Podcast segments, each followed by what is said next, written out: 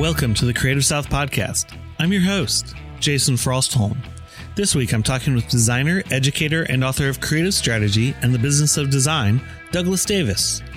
Douglas and I chat about how a kid with no plans to go to college ended up with two master's degree and is chair of his department at New York City College of Technology.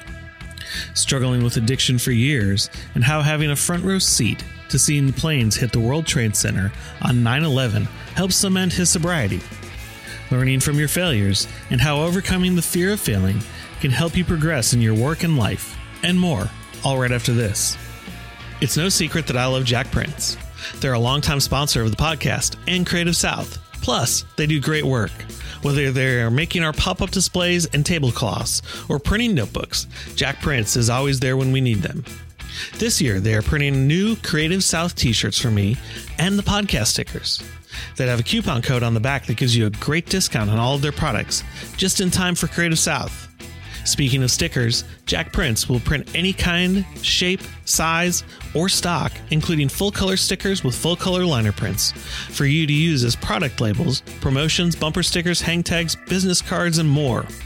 Right now, you can get 500 3x3 inch die cut stickers starting at 149 Plus, Jakprints is giving Creative South podcast listeners 15% off all orders over $25 when you use promo code SOUTH15 off at checkout.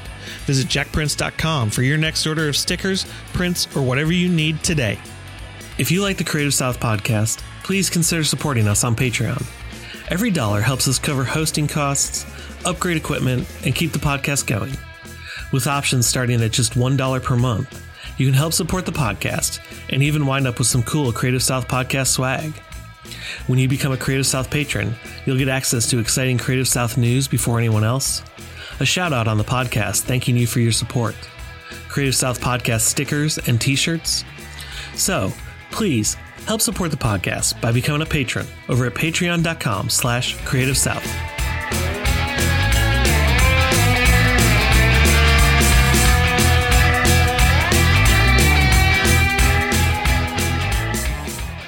Douglas, thanks for joining me tonight. Thanks for having me. I really appreciate it, Jason. I've I've been wanting to talk to you for a long time, and um, I'll be honest, I did not reach out beforehand for two reasons. Okay. One, um, I did a uh, little case of being starstruck, which doesn't happen wow. often with me, which is weird. Um, well, thank you. Yes. So, uh, so take that, Chris Do. I, for some reason, I I was not starstruck at all reaching out to him. Um, Which but, is a, that's saying something. Yeah, but wow. but uh, reaching out to you, I was I was a I don't know, I was a little starstruck on that. And then I got this like right before Creative South the conference this mm. year. Somehow I ended up with this huge backlog. So I literally had to take off two months from recording wow. just to power through everything. So um so I have finally reached out and you have graciously accepted and now Absolutely, we're talking. Absolutely, and I'm glad that you did. I really appreciate it. You know, it's funny. Uh, we were when we were talking before, um, mm-hmm. I was telling you I'm from Lexington, South Carolina, and so I've been in Brooklyn for about 20 years now, but I okay. still put my pants leg on one leg at a time. So I, I definitely appreciate you uh, reaching out. Thanks so much. That's much. good because it'd be weird if you tried to it just jump into your pants. so pants. Weird. I mean, so. I know Pee Wee Herman did it in his movie, but I don't feel like anybody else can get away with that. We are dating ourselves. Yeah, yeah, and yeah, very much so. So, so, so, yeah. You grew up in you grew up in Lexington, South Carolina. What, yeah. What was what was it like growing up as a kid? What what were you into? It was wonderful, man. Uh, when we weren't shooting bottle rockets at each other, um, you know, you know how that yep, goes. you grew up in the South. yeah, setting fields on fire, or you know, at the lake, uh, or fishing. Uh-huh. It was uh, it was just awesome because our very small little public school system had a wonderful art program, mm-hmm. and um, you know, I was one of those kids who um, put zero effort into school and could act up, be the class clown. And when the teacher's like, What did I just say? You know, could spit back every single word, no effort, get a B. And mm-hmm. so I, I was kind of that kid. Yeah, yeah, you know how it goes, where you're just not being engaged. But mm-hmm. when I found art, when I got really serious about it, um, it was just a really amazing experience to in a very small little town mm-hmm. learn about the Pietà, learn about you know St. Peter's, learn about the Colosseum, and then years later go see that stuff you know on the regular. Sure. So um, I wouldn't change anything about being born down south and being raised down south till seventeen. So it was yeah. it was wonderful. It was great. So, so when when you're getting out of high school, um, and I've heard you talk about this before. Yeah, you weren't really looking at college at the time. What what what made you change your mind? So, you know, this is yeah, you have heard me talk about this before. um, you know, it was about 11th grade summer, and I realized that I had not had one conversation about college with a guidance counselor. So, mm-hmm. as amazing as that public school system was, for some reason, uh, some basic things didn't happen. And so I said to myself about the 11th grade mm-hmm. summer, I was like, you know what? If I don't go to college, I want to make sure that that was a choice and not because I was limited and I literally couldn't go. So sure. I enrolled in summer school, took a math, took the extra foreign language, took the SAT three times just to get the best store, score. Mm-hmm. By the time I graduated high school, as you mentioned, no plans to go to college because I only thought as far as the options. I didn't okay. think as far as anything else. So I was doing some community service in Columbia. Mm-hmm. And uh, I stumbled onto a conversation about Hampton University in the next room. And uh, the vice president of recruitment admissions was like, if you have the college requirements, you should apply. And I happened to have the college requirements because of just tr- trying to make sure I had options. Sure. And I remember going home that night and telling my mom, "Hey, mom, going to Virginia," and uh, I'm really not so sure what necessarily. I, I don't know that anything changed my mind, but I was always interested in the option, even though I didn't have the plan. Mm. So yeah, that's the story on that. The crazy thing about it is that I was actually going to Hampton University to become uh, fashion merchandising. Okay. So I get there, and the really wild thing about it is that the very last night, uh, but my very last night before we packed up the car sure. was the night that OJ was like driving down the the interstate with his white Bronco. Okay. So crazy. So we drive to uh, Virginia six hours later. My mm-hmm. mom, you know, walks around campus one time to see what she's paying for, waves at me on the way out, comes back four years later, by the way for graduation. but um, she didn't visit at all between at all. Like it was like you know what we we got you out there. You know you make it happen. But um, so when I finally got to registration, they were like, "Well, our fashion merchandising program has been phased out." So I say to myself, "Well, you know, um, because I had that great uh, art foundation." I'll just study this graphic design thing. I don't know what that is, and that's the only thing I've have I haven't done in their offering. So I'll do that. And so, literally, on a whim or just by chance, uh, whatever you believe, maybe you know it's it was fate, but that's how I got into the industry. Sure. So, so I, yeah. I, got a question for you specifically regarding Hampton University. When yeah. when you heard the thing, how were you familiar with the college at all? No idea. No idea. So you didn't. No idea. Because it's a historically black university. Yes, it, and it's a really prestigious one as yeah, well, yeah. which is pretty crazy. Uh, so here's my uh, level of familiarity with Hampton before I just, you know, was accepted. I saw one person in high school wear a T-shirt with Hampton uh-huh. University on it, and I knew that their mascot was a pirate, and that was literally the extent of that. So it's it's really wild because. Um, you know, I, I, after Hampton went to Pratt Institute in Brooklyn, got my first master's there, and mm-hmm. bounced around to a whole bunch of agencies and design firms and publication places in New York City. Ended up going back to school, getting another master's in integrated marketing from New York University.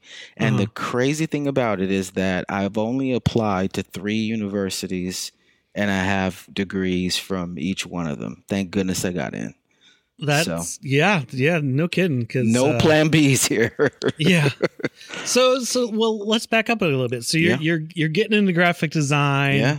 You know, this is doing the math here. You it sounds like you're a couple years younger than me. So this is like 95, 96. Yeah, exactly. 94 is when I went. Yeah. Yeah. Absolutely. So so you know, the heavy use of computers, you're still learning stuff the way I did, where it's, you know, first classes, it's all hand done. You've got Yeah. the rapidograph. You've Absolutely. you yeah. you know, Photoshop was like version two by then. I think. yeah, multiple multiple discs. yeah. By the time you graduate, it's you know you've moved up to uh, the fancy world of zip drives. Yeah. Remember Mac clones? Oh yeah. Yeah. Oh wow! So yeah, we got to stop talking about this. We're we're gonna be retro. They're gonna they're gonna start calling and asking you about tape decks and yeah, yeah, yeah, exactly. the zip drive yeah. and the jazz drive and yeah, that's, that's crazy. screaming at the fiery uh, thing on the printer, which I feel like I, I feel like is still a thing because I've got my thing. printer that I've got at work has a uh, fiery rip drive on it, and I still scream at it at Oh, least once a week. yeah, yeah. So That's the way it works. so man. yeah, you're get, you're getting into the graphic design. Yeah. Sorry, go ahead.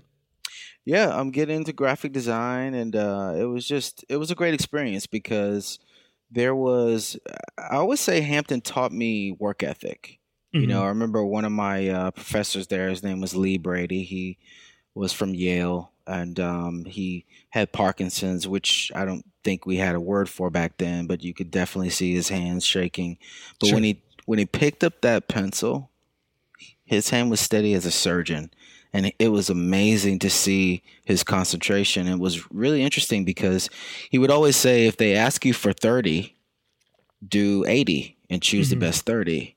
And that really taught me to go above and beyond. And so, since I had a great foundation from K through 12, as I mentioned, Mhm. I was learning graphic design for the first time, but practicing fine art, rock carving, ceramic sculpture, the wheel, painting, printmaking, all those things. Th- those are things that I, I was doing in K through 12 in, in the art program. Sure. But when I got to Hampton, I was learning graphic design for the first time. And so I do exactly what the professor assigned for the first three days after a class that you go to once a week. And with what I learned those first three days, Mhm. I'd take the next four days and say, okay, so now based on what I've learned, what do I want to do with that? And I would experiment for four days, having already had the the uh, assignment in the bag Sure. three days ago, and that really, really helped me to build on that work ethic and just to really understand that you're not done until it's finished, and who knows when it's finished. You know, Mhm. you just keep grinding. Where did that work ethic come from? Because usually, you know, even the most disciplined college kid is usually not going to that level of effort and that putting putting that level of focus into things. You know, um, being from the South, my my grandparents and my mom and everybody in my family, they always knew I was an artist. So I Mhm. was, I went to the state fair. My cousins popped some balloons with darts and got me a Garfield mirror. And that night, I sat down on the floor and started drawing it. And my mom was like, "Wait, so you didn't trace that?" And I was like, "Nope." And then remember those art instruction schools Yeah, where yeah, yeah. you drew the turtle or the pirate and Oh, they sent like I saw stuff through the I mail? saw an ad for one of those recently. Let me tell you, so that, right? I feel like that was like the first sort of art school that I Mhm. went to, and that was happening while I was still in uh, middle school, high school. Mhm. So I think I can say that even though we weren't well off or anything like that, I basically spent my whole childhood in art school of some sort. Sure. And so I had already had the habit of drawing at nighttime at home on my own time every day. You know how it Mhm. goes. You first start with Garfield, then you can draw it so like you you draw it so much you could draw it from memory. And Oh, then yeah. from I- there it goes Literally to- the exact Yeah, same experience. yeah. Right. Then you go to, you know, you go to uh, like Marvel Comics and you start Mhm. inking those, and then you go to still lifes. And so there's a progression there. Oh, And I feel like that, um, you know, my family would always say, hey, that's a, that's a gift. And so I was, I was heavily into drugs and alcohol as a full blown alcoholic at 17 before I even went to Hampton. Really? But the thing about that was that they would always say that your art is a gift. And so you hear people say, oh, you know, I'm more creative high or I'm more creative drunk or on drugs. I never, ever mixed the two because it was positioned to me by my family like this is a gift. Mhm. And so I set it apart. And so for some reason, I was able to focus by pouring my effort into that, even though I was, you know, out of control in those other areas. So I think that combination of having the art school stuff at nighttime through the mail, Mhm. you know, and, you know, really seeing art and design as a gift really helped me to protect it. And so even though my personal life was in a shambles, Mhm. I, I was serious about the gift. So yeah. So, well, I want to get back to the the the drugs and alcohol in a Yeah, little man. bit, but uh, yeah. I, I'm I'm I'm curious as you know, even though you're highly motivated, Yep. You know, when you get through, you still were you you were still were the kid who wasn't planning on going to college. Yeah. What makes you decide I'm going to go to Pratt? So I was on a I was taking courses in the I think it was uh like a it was like a marketing program at Hampton. And I took maybe an advertising sales course and in that course um we were split into teams and we were answering a brief I think it was for uh, Mastercard or something like that. Mhm. And I told everybody on the team, hey, I'm a senior. I'm going to graduate in four months. So I'm the creative on this team. I need one month in order to actually complete this. Give Uh-huh. me this, give me the creative or whatever we're going to execute one month before I graduate. I was so clear about that. Uh-huh. When do you think they gave me the creative stuff to, to execute? Few days. Yeah, like a week. Oh, well, So that's I'm more like- time than I thought. Oh, and, but either way, you know, yeah, yeah, I mean, it does, doesn't make it much better. doesn't make it any better. So I was pissed about that, obviously, and as a result, I realized that you know, obviously, I didn't put my total effort into it because I'm like, you guys don't care, I don't care either. right. And I remember the professor saying to me, almost as like a uh, like an, an insult, you should enroll in Pratt Institute or something like that. He said. So I said, bet. and okay. I, got, I got two applications, one for VCU, Mhm. one for Pratt. I did not fill in the one for VCU. Got accepted to Pratt, went to Pratt. Mhm. And I said to myself, you know what? No one ever blame me for their mistakes again. Yeah. That I mean, welcome to the corporate world with that, Yeah, that assignment. me yeah. Yeah. But yeah, so um I mean was was the professor understanding of the situation that happened? Absolutely not, because it reflected on him that we didn't, you know, enter, and that's that was the extent that he could see. But I am happy that for whatever reason he did blame me, because if he Sure. didn't blame me, just like I wasn't planning on going to Hampton, I had Mhm. never heard of Pratt, no idea, and yet Pratt again, just like Hampton, very prestigious. And um, you know, because of the work ethic, I had the portfolio and I could get in. So it was great. I ha- I have to laugh cuz my senior year of college I took a marketing class Mm, um because I was a marketing minor. mhm. Um and I had a very similar experience. It was, you know, that teamwork assignment and Yeah. nobody was doing their part. At all. and I just got to a point where I was just like, screw it. And I I went halfway through it and was like, look, I can't get them to do Right. what they're supposed to do. Right. And you know, one kid was actually he was a graphic design major as well, and he was in some of my classes, hmm and I let him have it. I was just like, dude, you're you're not just hurting yourself, you're hurting all the rest of us too. It's like I can't do anything about them, but I have to see you every day. Right. It's like, so at least help me pull our end of the stuff. Yeah, and and it's funny because these conversations and situations that we were in, I feel like they were the foreshadowing.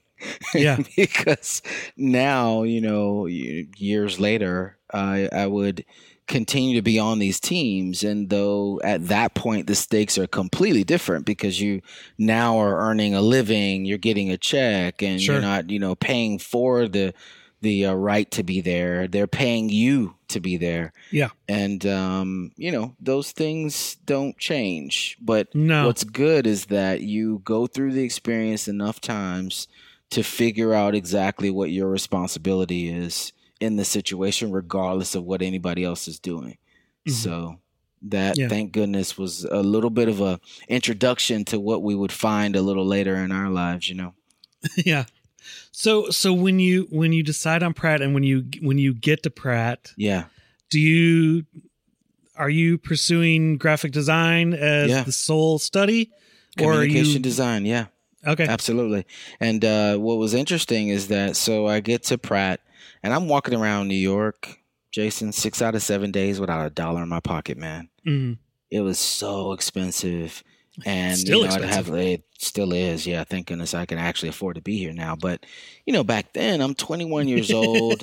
I have no idea that everyone else who's in my class is 30.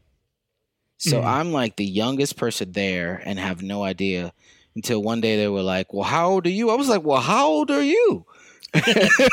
so that was really weird. But, you know, I'm walking around here and I don't have a computer, by the way. I didn't even tell you that. So I don't have a computer. I'm I'm at Pratt Institute. I'm studying communications design. Uh-huh. In 1998, I do not have my own computer. So what I'm doing is I'm spending the night at my friend's house. I'm mm-hmm. working mm-hmm. on her computer while she's sleeping every night. While she wakes up to go to work, I uh-huh. then go home to go to sleep. I was about to say, when are you sleeping during this? In the day, it, at least that first year, was sleeping in the day, and then uh, you know, again, like I've been really fortunate, really blessed that after that year, that first year at Pratt, I was found and hired by a dot com. I did mm-hmm. not apply for my first job in digital advertising and hmm. they found me. They hired me. I went from six out of seven days without a dollar in my pocket to you know dot com days of milk and honey, stock options, and sure, and throwing, a lot of throwing money. cash at people like crazy. A, a, lot of money during that time. It and wasn't a lot when I look back. exactly, it was exactly. So it was you know it was a, it was really amazing, but you know it was a really tough transition, and yet um, it was just it was an amazing like I listen to myself tell it now. It was an amazing story mm. because mm. I mean, who stays here? Like, who does that? And I guess I can say me. Yeah. Well, I'm curious, and uh, th- th- I want I want to go back to with the drugs and alcohol. Yeah. If when you're going through undergrad, do you yeah. sober up at any point or not at all? And the crazy thing about it is that by the time I get to Pratt, I'm black I'm blacking out. I'm not throwing up. My tolerance is so high that I'm blacking out. So I'm waking sure. up at home and no I idea how you got have there. No idea how I got there. My knuckles are skint up. I'm breaking the crystal on my watch like double digits time to go get it fixed. Mm-hmm. And that's when I realized, you know what? If I can't keep my word to myself, mm-hmm. that is time to change at that point. And gotcha. so when I saw, hey, you know, I would I would always say, you know, I'm never gonna drink again, and you know, you know how you know what you say whenever yeah, yeah. you're saying that thing. And again, I'm not in any way saying to anybody listening that drinking is wrong. I am saying that for me, I liked it too much. I did not have sure. any limits, and therefore, even though I was on the top and bottom at the same time, mm-hmm. during that time because I became an adjunct professor at 25 mm-hmm. and was my life was in shambles because I was drinking and I couldn't control it. Mm-hmm. And so uh, I remember the dot com bust happens and everybody loses their job. Mm-hmm. And, uh, you know, it's like a year and nine months. I'm eating lunch in the park in sure. New York City. I'm applying to every single design position every night.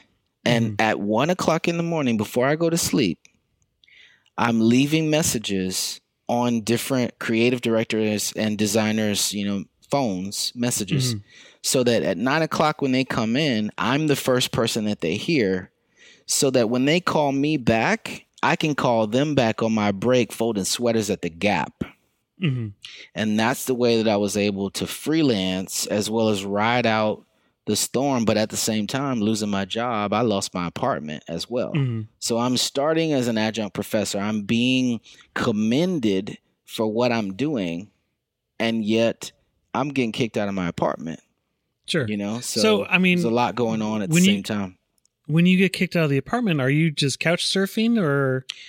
I uh, I I have a church up here, um, Church of Christ, and mm-hmm. uh, I went and I was able to to to move in with some some guys there in in Manhattan. Mm-hmm. But um, I'm saying all this because I think it's really important. You know, you mentioned earlier about being starstruck, and I really appreciate just acknowledging what I've been able to do. I've been very fortunate, but as you can hear, you know, none of that was something that was just there. Sure. You know, that uh and, and I want to make sure that everybody understands because it's very easy once you've reached a certain level of success to sort of have people assume that you it was always like that. And uh, I want to make sure everybody knows and, and that when they listen that they understand that this is mm-hmm. God's grace number 1 but also you know that it, it, took a little while to get here. sure. Know? It took a little while to get here. So, you know, I um I'm I'm really humble about what I've been able to achieve. Um, but I, you know, I always want people to understand that, you know, practice makes presentable. And if you just keep working, you will reap those benefits over time, mm-hmm. just as I did. So, yeah. yeah. Well, I'm, I'm curious as what, what made you, what made you finally get sober? Yeah. So I aside remember, from you know waking up and not knowing right. who you are and all that stuff that gets scary which I felt like that was probably the most embarrassing point in my life. You know, waking up at home. I remember, and this is going to get nasty, but I'm going to be honest with you. I remember waking up as like a Saturday, so I wake up in my bed, yawning, normal wake up, mm-hmm. and I look over to the side and I see someone is thrown up on my on my rug and mm-hmm. like halfway cleaned it up. So I'm pissed off. I'm ready to fight whoever threw up on my rug. And my next thought was, who else do you live alone? Mm. And I realized that I needed to call everybody else who I was at the party with the night before because I was so embarrassed that I had no idea what I did and who what I was doing. And so one by one I call my friends and they're telling me stories of a person that I don't recognize being. Mm-hmm. And at that point, I think it was time. At that point, I said to myself, you know what? If, if you can't keep the word to yourself, because the night before you said you weren't going to drink again, and after that second martini and that third Heineken, right before you blacked out, you remember what you said to yourself? At that point, it was time to, to do something different. The mm-hmm. crazy thing about it is that I remember, um, and this is all during the time of September 11th. Sure. So I remember um, I'm freelancing, like I'm telling you, while, while I'm working at the Gap. Mm-hmm. I land a client that is at Park Place at Church Street. Now, I'm not sure if you or, or people who have uh, who are listening have been to New York or not, but mm-hmm. that's the World Trade Center stop. That's the opposite of that stop. Okay. So every every every stop has two exits, one at this end, one at that end. They're two sure. blocks away. Sure. So I land a, an an architecture client, twenty five Park Place at Church Street, at the opposite end of the World Trade Center stop. Mm-hmm. So the night before, September tenth, right? I schedule a meeting, and the day of September eleventh, that morning, I take a cab, I go to the train, I have my meeting it was a great meeting. I have my hand out to get the check that's going to pay my rent. And at 8:45 the building shakes. Mm-hmm. That I'm on the top of, 2 blocks mm-hmm. away. I hear on the top of the roof some construction workers and they're yelling. We run one flight up and right in front of us is a gash in the World Trade Center. Jeez and we're watching and and I have to tell you Jason so my hands over my heart because the only thing you know we're we're, we're visual people. Mm-hmm. and our eyes are what we rely on most of the time. But in this particular case my eyes were giving me a picture that I couldn't quite understand. Oh yeah. And so the only thing that showed me that I wasn't dreaming or dead was my hand over my beating heart. Mm-hmm. And we're watching terrible accident. Couple minutes later, we're seeing people jump out one by one right in front of us. Mm-hmm. We're watching this thing. We're thinking the whole time, terrible accident. 45 minutes later, out of nowhere, you see half of a wing and a fireball comes out at us. Mm-hmm. And we think that the top of that building that we're two blocks away from, looking straight up at, is about to break off and hit us and, and basically kill us. Mm-hmm. So I run out of the building, leave my portfolio, and we get downstairs and obviously thank goodness the you know didn't work out that way that the top of the building broke off or anything like that. But we ran straight into the subway and we we were the first people in the subway who understood what was going on up top. Gotcha. So stop by stop, more and more people get on, and Wall Street is about another 2 Mhm. stops away from where we were. At that point, all hell broke loose. Women, no shoes, people screaming, blood. It was just Mhm. crazy. So I leave my portfolio in that building. A week later, I get my portfolio back with water damage. Mm-hmm. I say all this to say that, you know, I was there and yet, you know, a lot of people, as you know, lost their lives that day. Yeah. And I I had a, I had to really start taking things a bit more serious, obviously at that point, because I was no different from anyone that day who I had watched die. Mm-hmm. And I had to really start to, you know, count my blessings and, and be way more serious than uh, the way I was living. Sure. So, yeah, man. I know it was a lot more than you bargained for, but I got a lot of stories, man. No, no, that's fine. I, uh, you know, I, I find that interesting that that is one of the things that helped cement your sobriety for you Yeah. because I think with most people in your situation, that may have just caused it to completely crumble and Yeah. go the opposite direction. Yeah. And and you're right cuz it was a lot to emotionally manage. Uh, I was fortunate enough to still have been going to church and it was great to have people who were, you know, helping me through the Bible. Mhm. um, at that you know particular time. But I, I definitely had the support. Um, but you know it was crazy because I was doing really well in my career until the uh, the recession, and then you know I was in pursuit of my career Mhm. during September 11th. And it, it was just really, really eerie to get that portfolio back a week later with water damage because there were some friends of ours who ran down behind us Uh-huh. when, when the second plane hit. And for whatever reason, we kept going, obviously, because we just wanted to get out of there. Sure. But they went back into the building. And so, not knowing it was going to crumble, hmm and so when the buildings start to crumble, they start to try to run out, but they get chased back upstairs by the dust cloud. And they're in the conference room camping out. And when that dust cloud didn't disperse, they had to basically open the window and descend into it. And they grabbed my portfolio. Wow. So crazy. Yeah, so that is crazy. weird. So That- wild. Yeah. I, I can't even imagine. Yeah, I, I mean it's it's wild. It's Yeah. wild. But yeah, I touch on all this stuff actually in the acknowledgement in the very first page or two in my book when I'm, you know, giving thanks to everybody who's helped me. Uh-huh. And uh, I, I I put it all into my book, Creative Strategy in the Business of Design. It's it's in the pages. It's all in there. Very cool. So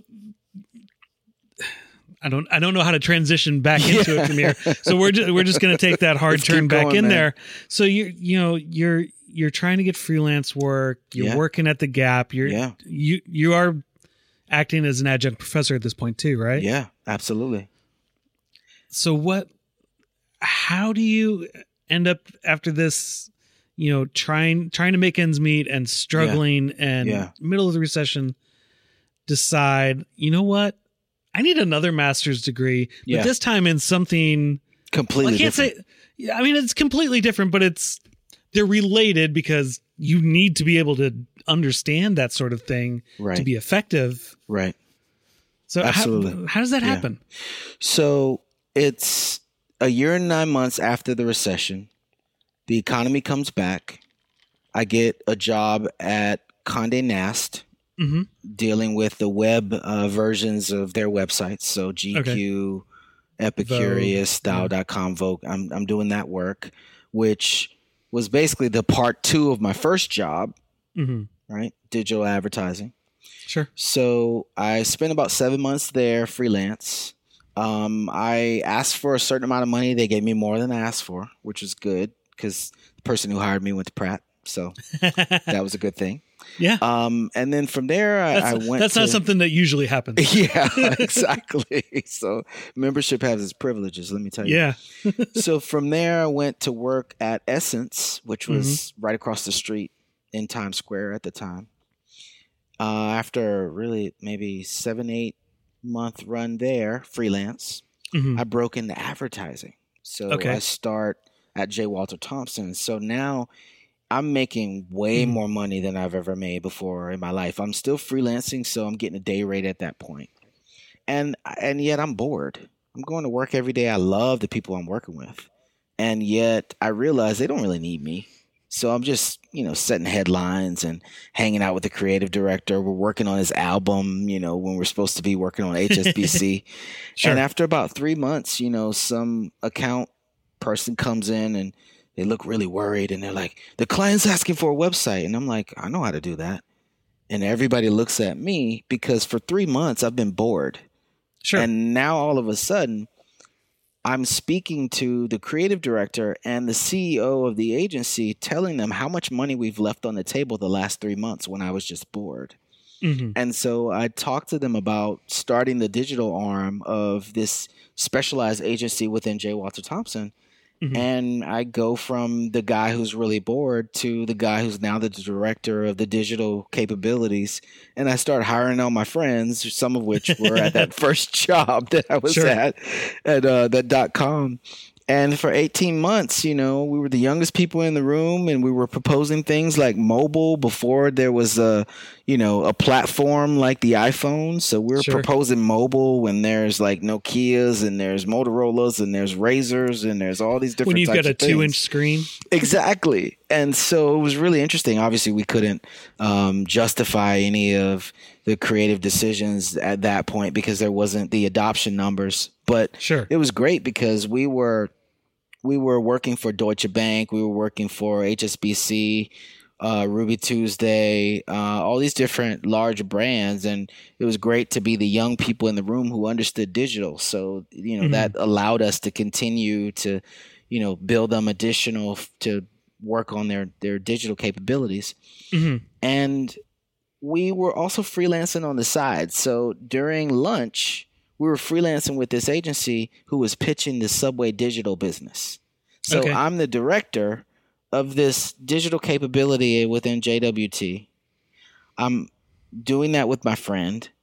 We're freelancing over here on the side and we win the Subway digital business at lunch one day. and I'm like, "Oh god." so now we've got we leave the pitch with the business. It was crazy.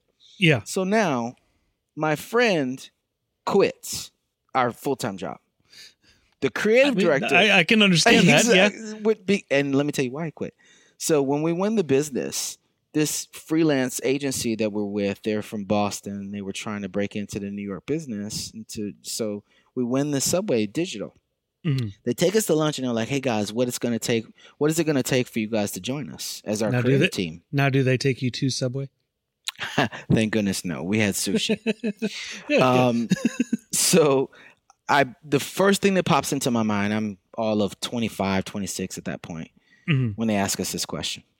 So first thing that pops into my mind, I said, I want hundred thousand dollars and no boss. They were like, done. So I'm like, oh God, now I'm a director. Shit, I should ask for more. I was like, yeah, I should ask for like way more. But it was it was the most money I could think of off the top of my head that young. Right. Right. So my partner quits, obviously, because now we've just gotten a thirty thousand dollar raise. Sure. So um, I go back to the agency. The creative director is yelling at me because he's like, "Why didn't you tell me he's going to quit?" I was like, "Dude, I brought you my best. I told you he can't remain freelance if I'm hired full time. He needs benefits too." Mm-hmm. So he's like, What are you going to do? I was like, I'm going to preserve the partnership. And so he's like, What do you want? I said, I want $100,000 and no boss. And he laughs. Then I quit because I have a $100,000 and no boss. Right. Yeah. And so we're going from agency to agency together. We're working on all this stuff. And at some point, I realized that I started losing battles because I couldn't justify what we were recommending in the creative space within the digital sort of you know space or whatever we were working on but i couldn't justify our creative decisions based on you know business and marketing objectives that we were supposed to be solving sure so at that point at this new agency i stumble onto a strategy session mm-hmm. and it was some of the most like intelligent people um, that I'd ever worked with because they were from the direct marketing side where they, you know, data and science and calculations, all that stuff was, you know, it's always been a part of that business. And so they mm-hmm. were applying that to digital. So I always say that like digital or direct marketing is like, you know, digital's father, you know, where you always had to be accountable. You always could track it and yeah, you could yeah. always look at responses and things of that sort. So at that point, I realized what was beating me whenever I was trying to actually sell, you know, creative work.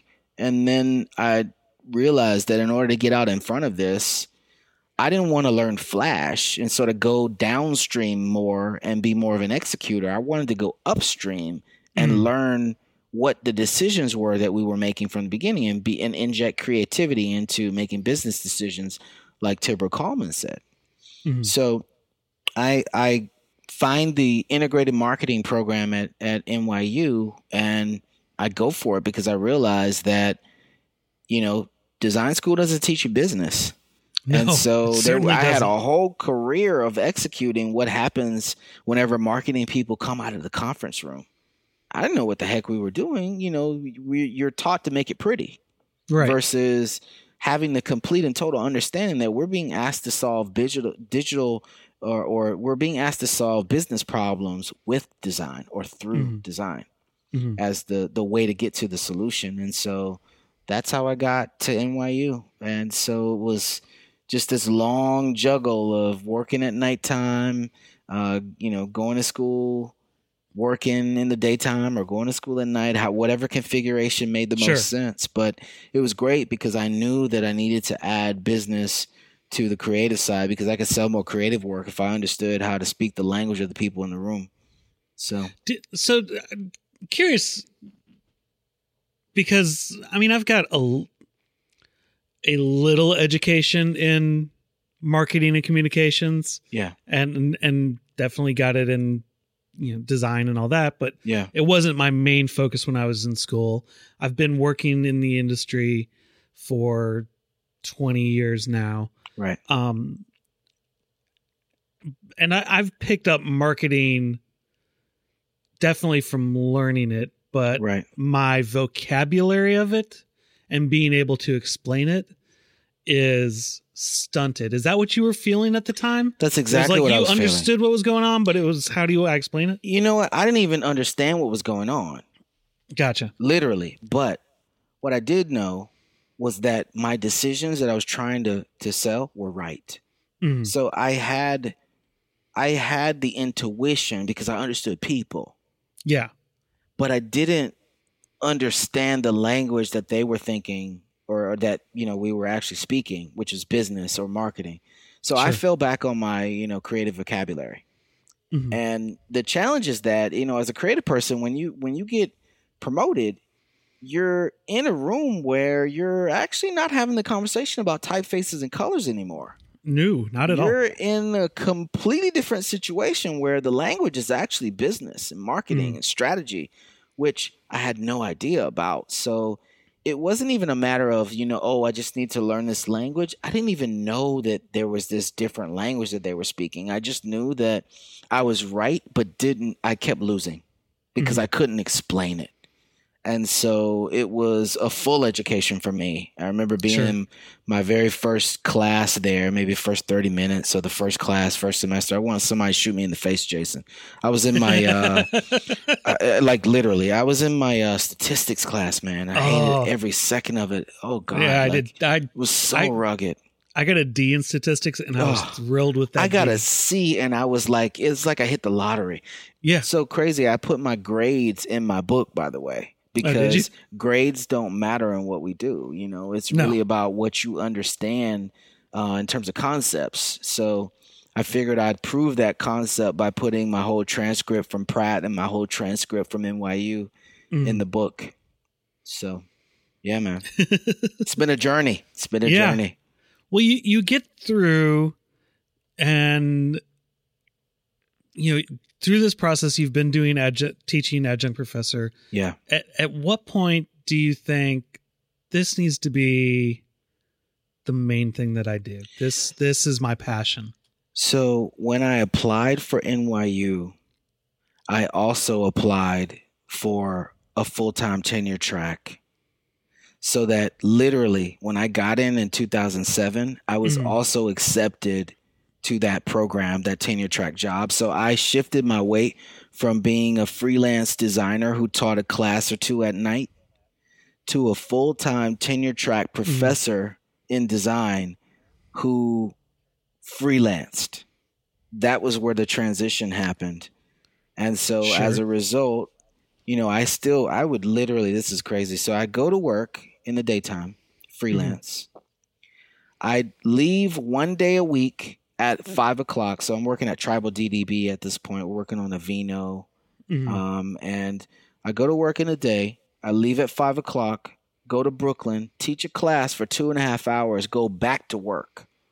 That Ugh. was the that was the grind, and when, it was you, just when are you sleeping? you know this? I I I think that's where the addiction helps me out. Where I'm not actually drinking or anything anymore, but I'm pouring all of it into it. And I'm I was a serious addict and I'm a serious worker. And so Okay, it's just about so- being really relentless at that point. That's what you see. So your your addiction takes. I heard someone phrase this, and I definitely, I definitely see this in myself. I've never been. I mean, I smoked, so I guess I was addicted to cigarettes, but um, but I, I'm not a drinker. I Yeah. don't like. I don't like that feeling. I've. Right. I hope my mom doesn't listen to this. You know, I've I've smoked pot. I don't. A, it just makes me paranoid Right. and and b then i just get giggly and sleepy and at a certain point that gets really annoying right. when you can't stop right. Right. um yeah and and so so i don't have that side of it but i definitely have the perspective of it where it's almost like ocd it's a compulsion yes. and it's you know so so that's how you that's it. you you turned essentially one addiction into another one that just happens to be a lot healthier And now it's made me so productive.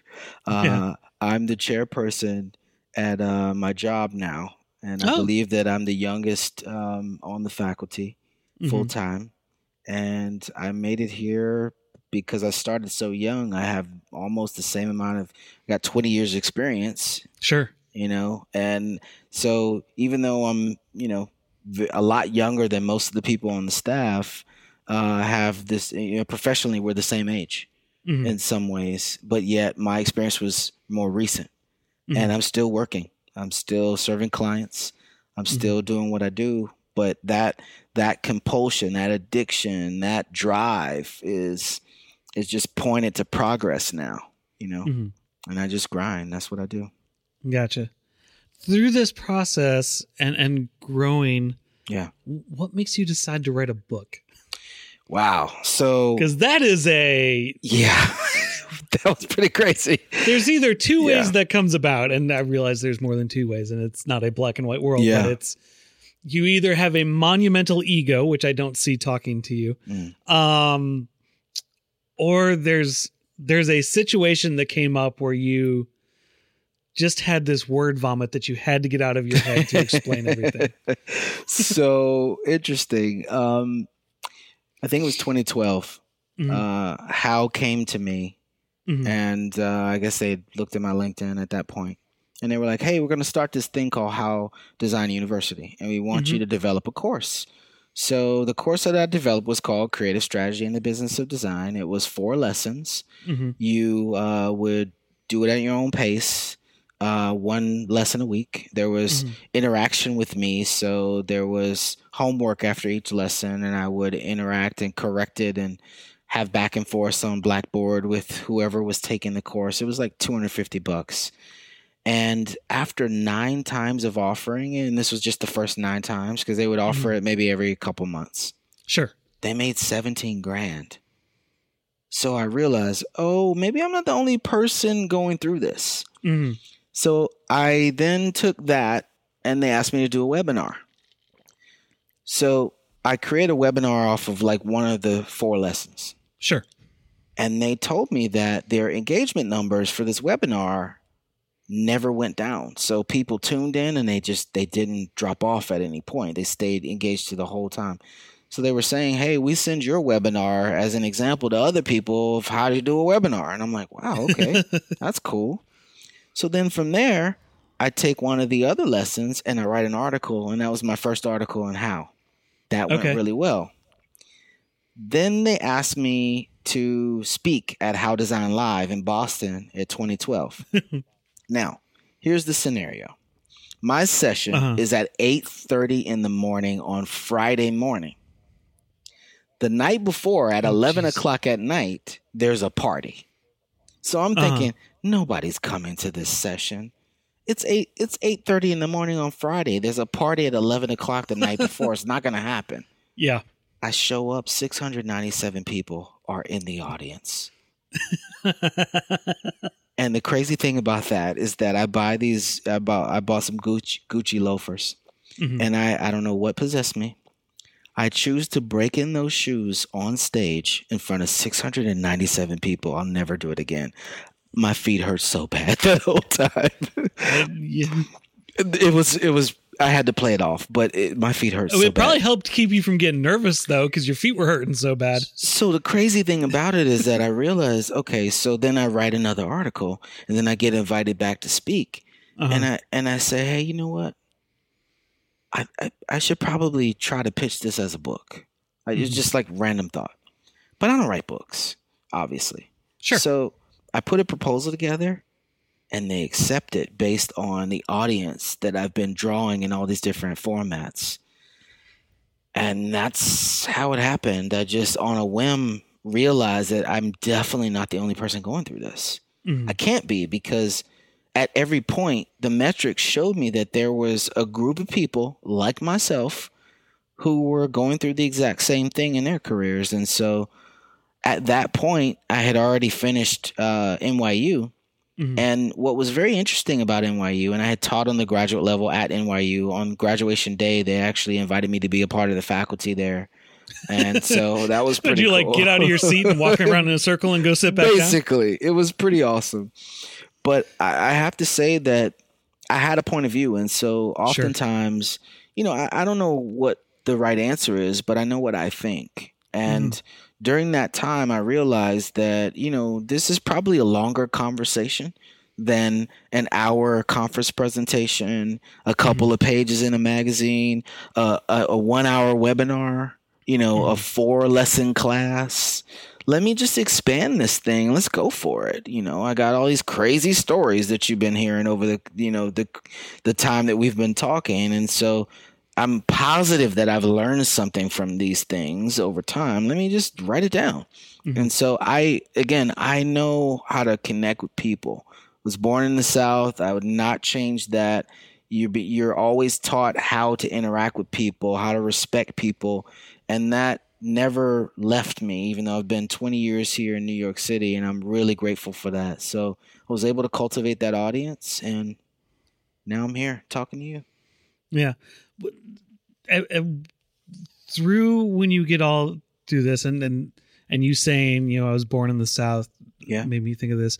You're also you know now or I don't know if you're still on it, but I know at one point you were with AIGA on yeah. the diversity task force. I I was just named their um, diversity and inclusion um, chair, but because we're having a baby in two months, I, I asked them for a co-chair, and I have the most amazing co-chair. Her name is Pim her. She works at You're going to the- be fine as a parent if you made that decision.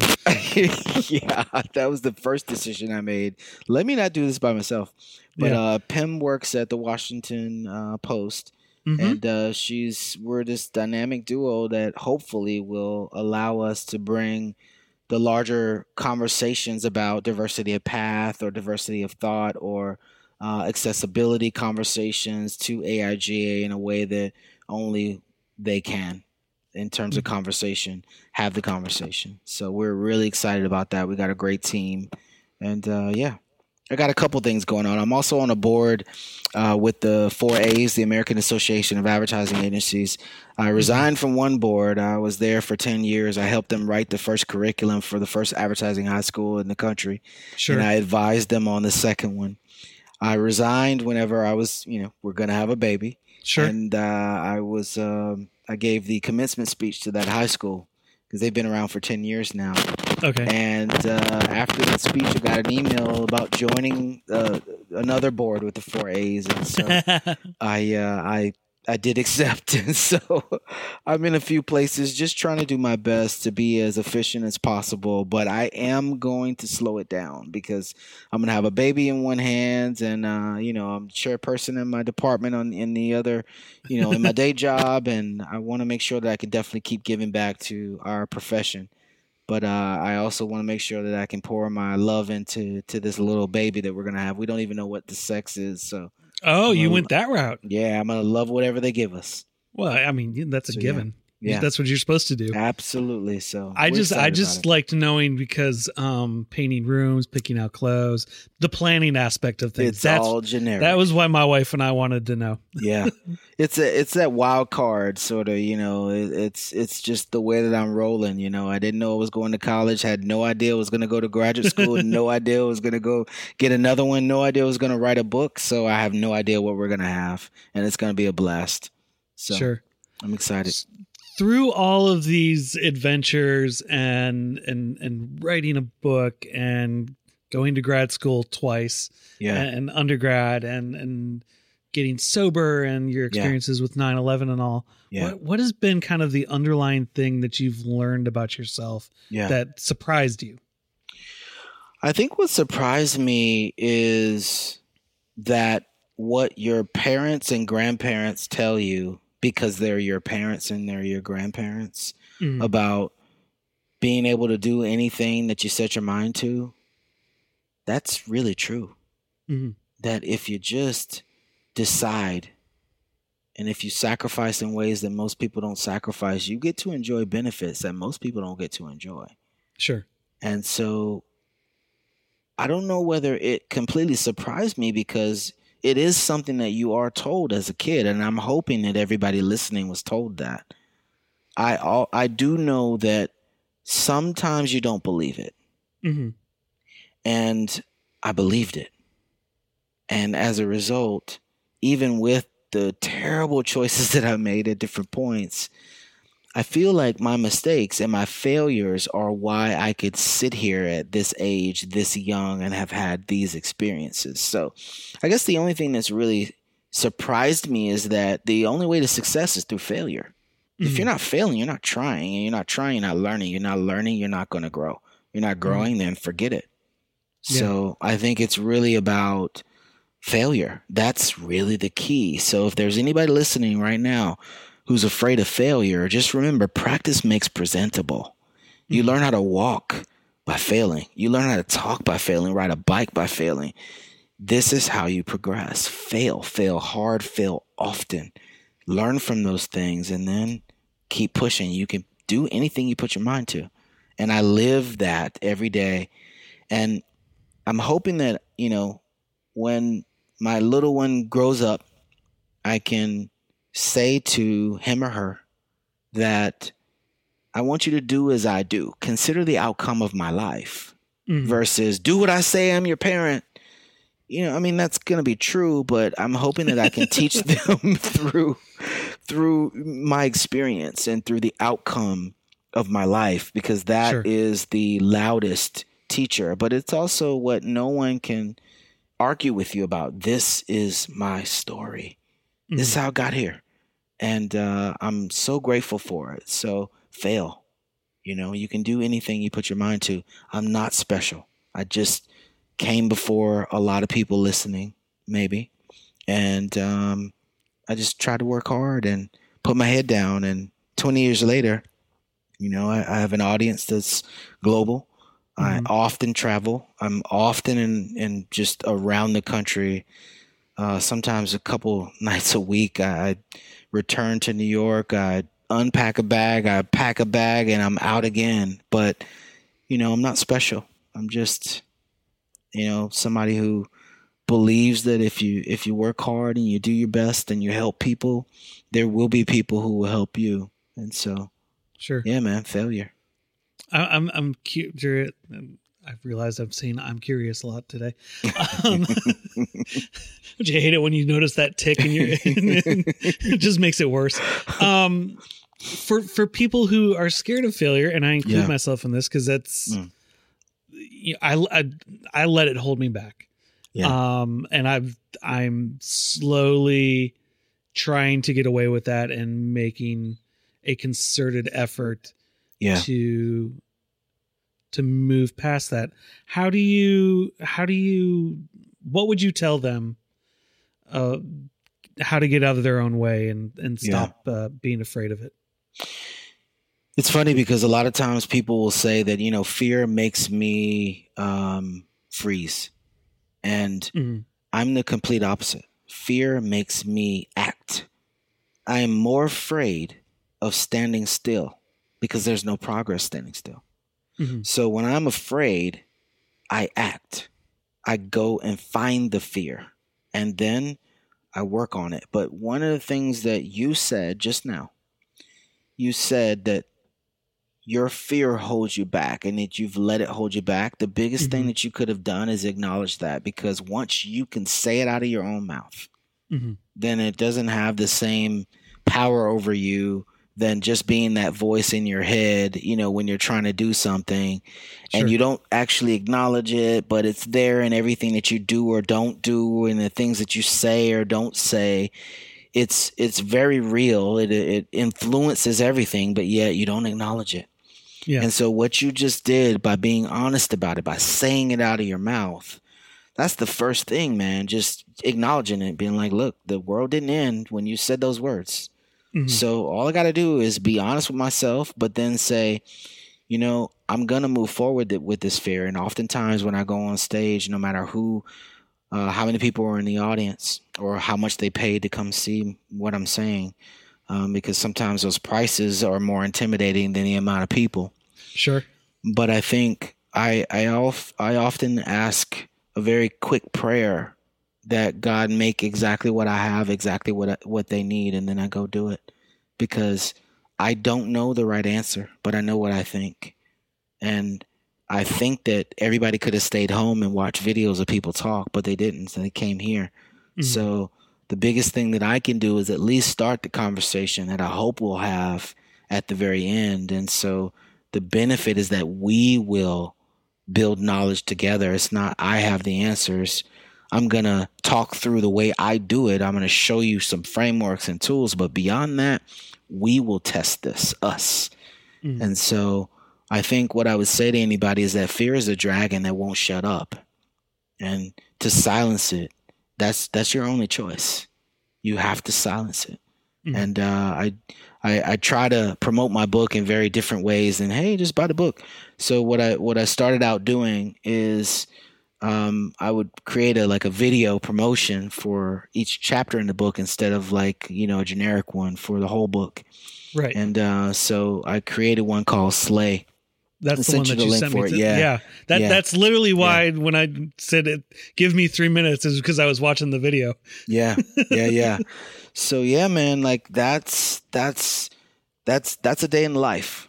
That's that's what it is for me. Everything on that video is that's what happens, and the biggest thing there was that I, I am as as much as I'm on stage and as much as I'm in front of people, I'm very afraid of memorizing what I write mm-hmm. and then delivering it on stage, like, you know, in a way that I have to sort of insert it into my head.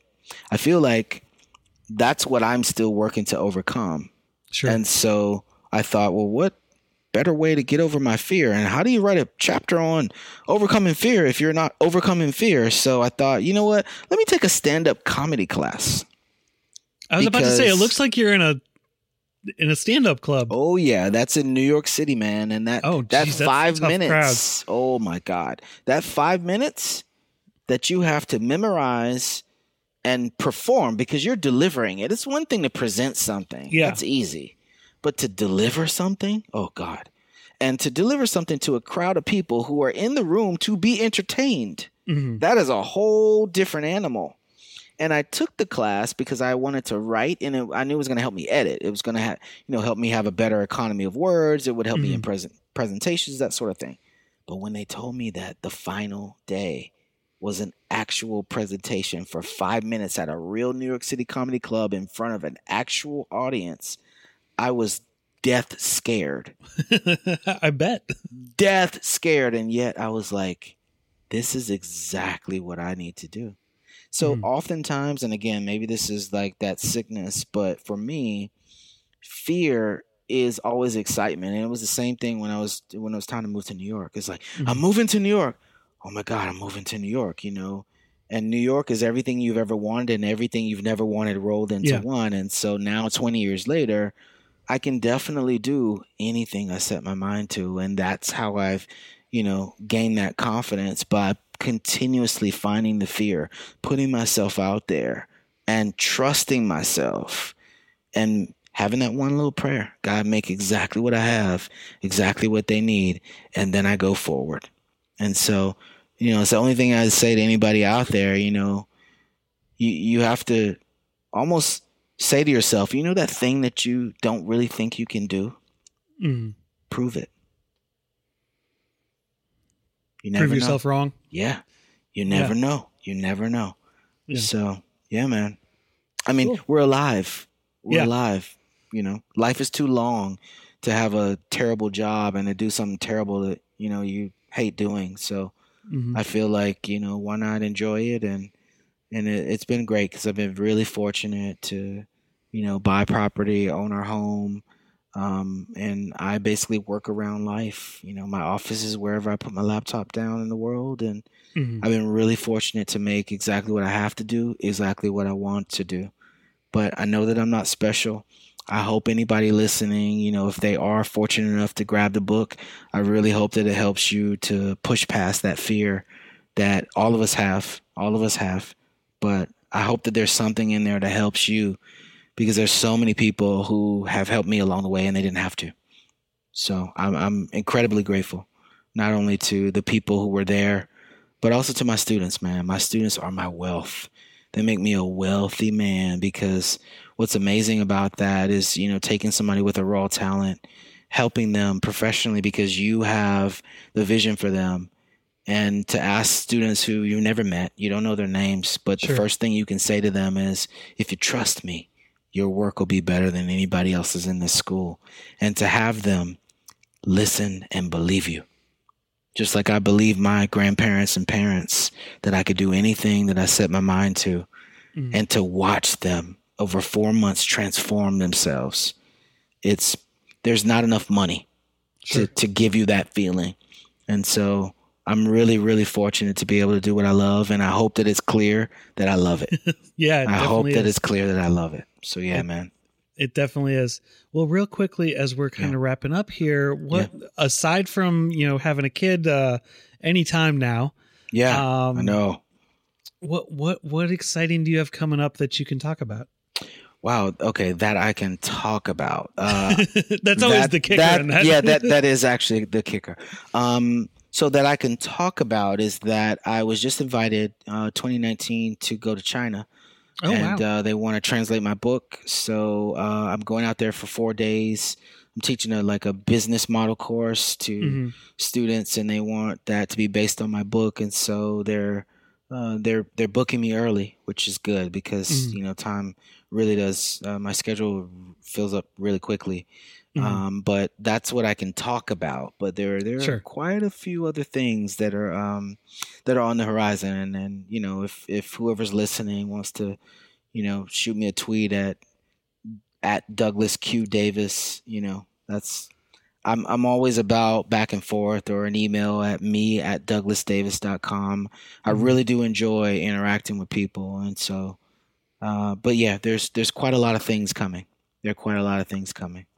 Awesome. So, yeah. Well, we'll look forward to seeing all of those. Yeah, man. Thank you in the meantime, thank you so much for taking the time Absolutely. to uh, sit Absolutely. down and chat with me. I've really enjoyed this. Yeah, I enjoyed it too, man. And and you know what I love about this, Jason, is the fact that people who are trying to build the creative community in the South, mm-hmm. um, I, am absolutely about that. You know, um, mm-hmm. my friend Carl Hudson Phillips, he's in Charleston, mm-hmm. and uh, you know he wanted to do that same thing. So when he met me at How Design Live in Atlanta, and he said, "Hey, man, I'm trying to bring people down to build the creative community in South Carolina." I was down for whatever he was down with. So when you reached out and I saw Creative South, I was all about that. So yeah. thank you. Now is he is he out. doing Revolve? Yes. Okay. Yes, you know Carl. I, I, knew I recognized the name. Yeah, yeah, yeah. Yeah, yeah I'm on his board too. So awesome. yeah. So he's I, he's I, doing some great things down there, by the way. I I I literally just put that conference in yeah. my budget for next year. He's so doing some great things. I'm yeah. hoping that gets approved. yeah, absolutely. Awesome. So very cool. Yeah, it was great to meet you. well, like you. I said, thank you so much, and uh, go ahead and hug some necks. It was. I'm it was gonna do my best. Too. Yeah, I'm gonna do my best, and you take care.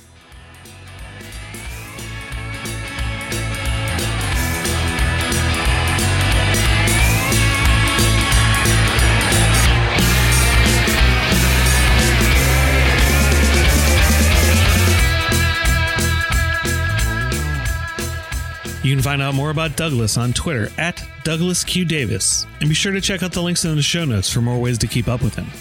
You can keep up with the podcast on Twitter and Facebook at Creative SO Pod, and follow Creative South on Facebook, Twitter, and Instagram at Creative South GA, over at CreativeSouth.com, and I'm at Jay Frostholm on Dribbble, Twitter, and Instagram.